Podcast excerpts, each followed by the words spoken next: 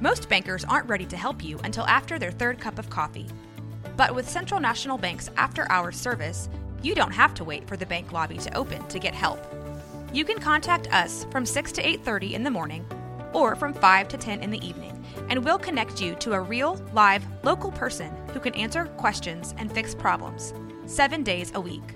Bank different. Bank Central. Central National Bank. Member FDIC. It's only a kick. A jump. A block. It's only a serve. It's only a tackle. A run. It's only for the fans. After all, it's only pressure. You got this. Adidas.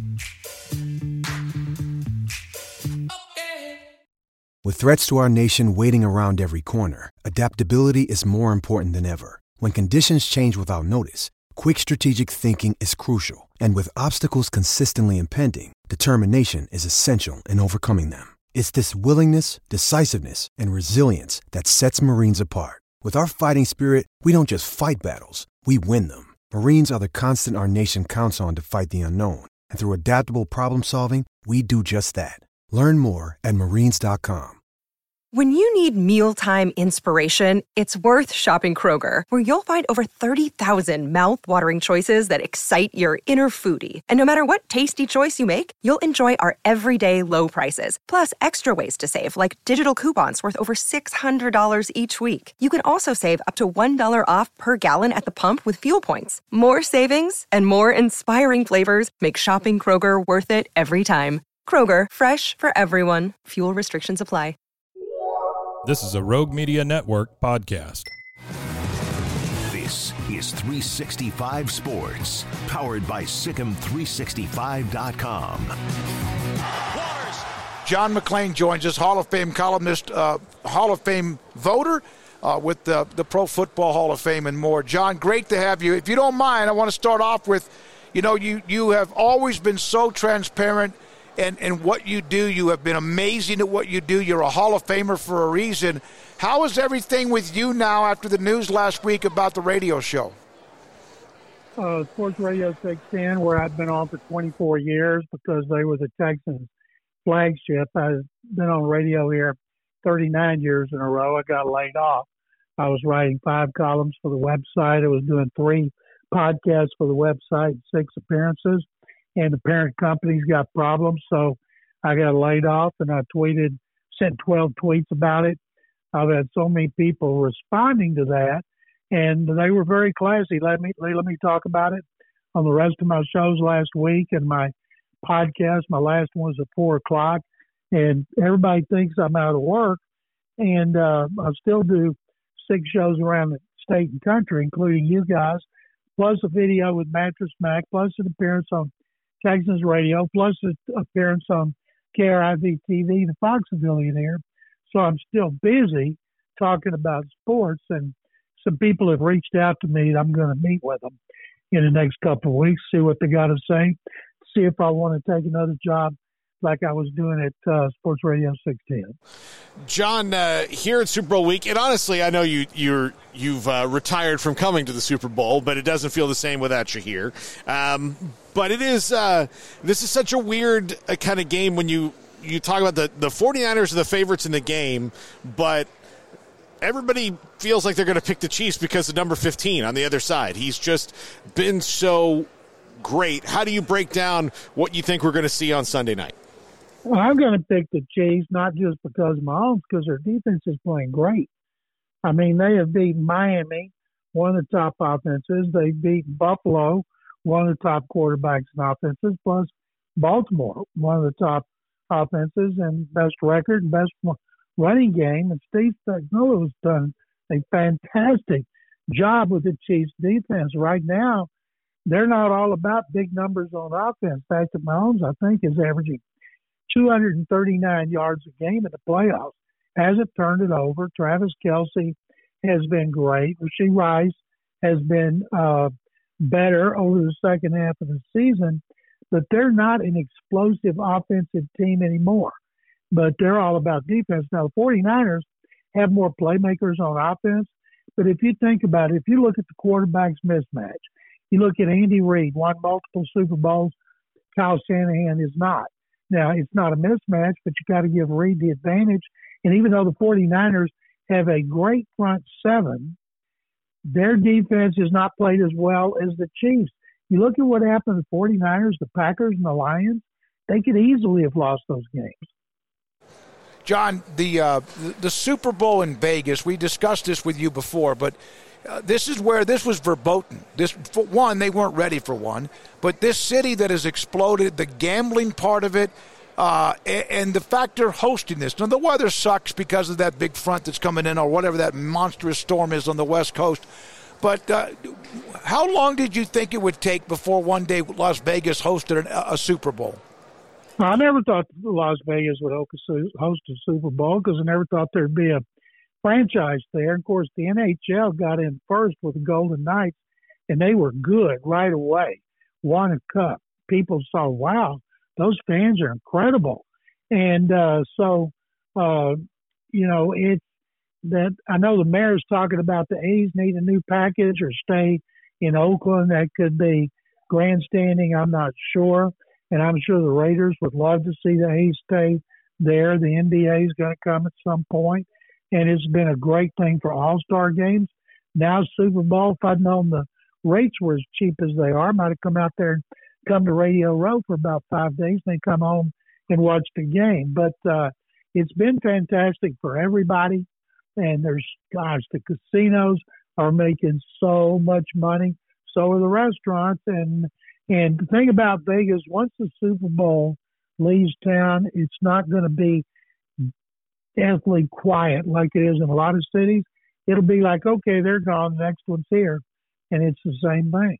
Yeah, you're right. This is a city where they could host the Super Bowl and you don't even know it. Or you'll see the signs and all that, but you don't really know it. And this stadium, Allegiant Stadium, first time I've seen it up yeah. close, is just my God, it, it's like a Star Wars movie the, the way it comes out of the ground. Yeah, absolutely. John, um, the, since the last time we've talked to you, Dan Quinn has been named the head coach of the Commanders. He's taken Cliff Kingsbury uh, as his offensive coordinator. What do you think about that move and um, for the, the Commanders to hire Dan Quinn in the first place and then uh, bring on Clint Kingsbury?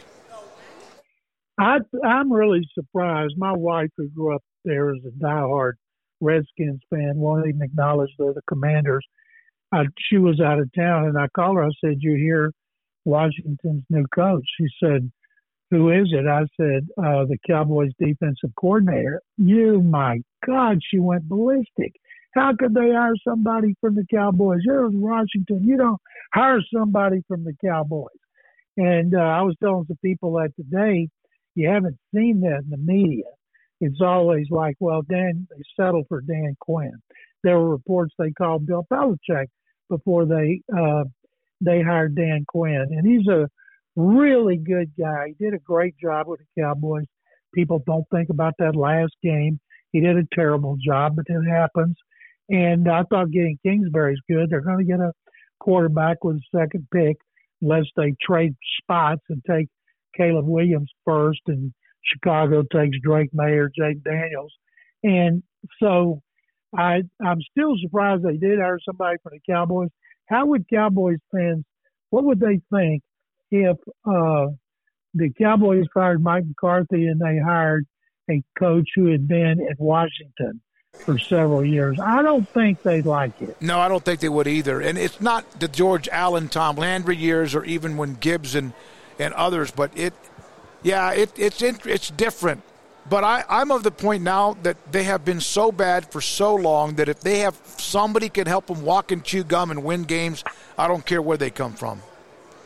Well, I thought they were going to hire Ben Johnson. That was the word. Ben Johnson, the hottest coordinator. The Lions are so lucky they kept Johnson and Aaron Glenn. Usually, you keep them two years and then you lose them. They're going to have them another year as coordinators, and that's great uh, because it just doesn't happen very often. And uh, but you know what, it does look like they settled for Dan Quinn, but maybe he'll lead them back to the glory years of Joe Gibbs, and they'll win a Super Bowl. John, um, the uh, Ben McAdoo got hired on the Patriots staff. And I'm, I'm kind of curious about him in particular because he was a head coach of the Giants. He's been an advisor. Now he's back. Um, the journey of the coaches who go through what Ben McAdoo does, is it fair that they kind of get put in a box because of what happened when they were a head coach? Or is that Well, just how it goes? It didn't hurt Dan Quinn.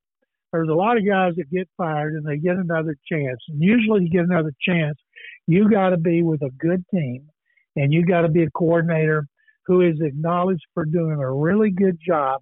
And your name needs to be in the spotlight, like Dan Quinn has been every year. He's fortunate to have an offensive head coach. That means everybody knows he's running one side of the ball. And I thought he was going to Seattle. So Ben McAdoo was not a good head coach. Dan Quinn was. The Ben McAdoo's of the world, they're dead. They got their 15 minutes of fame. They bombed out, and then they they're going to go back to being assistants on their side of the ball and spend the rest of their careers hoping and praying for another opportunity to be a coach that's not going to come. So, what do you think about uh, our good friend Scott Drew popping off after that game with Iowa State after a win? But it was such a crazy game, uh, and, and I don't think anything he said was wrong. But you you can't say it. He knew he was going to get fined, and so he does. But at least he said it. Now you're talking about Mack Rhoades, right? Yeah. Yes. Yeah, you said Scott. Uh, I think it was good that he did it, and uh, I think it's interesting. Scott got kicked out because we know he didn't cuss. So what did he do? So gosh darn it, too many times.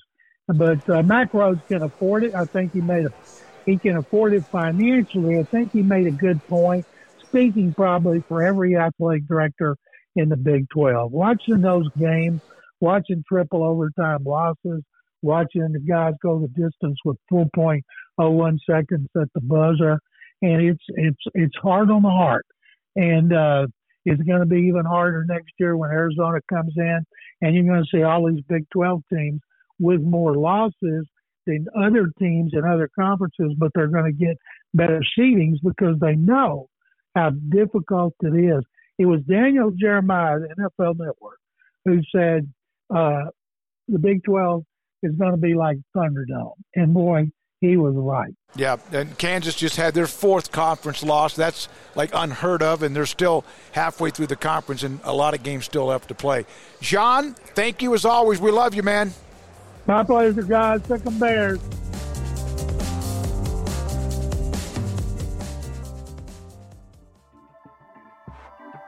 This has been a Rogue Media Network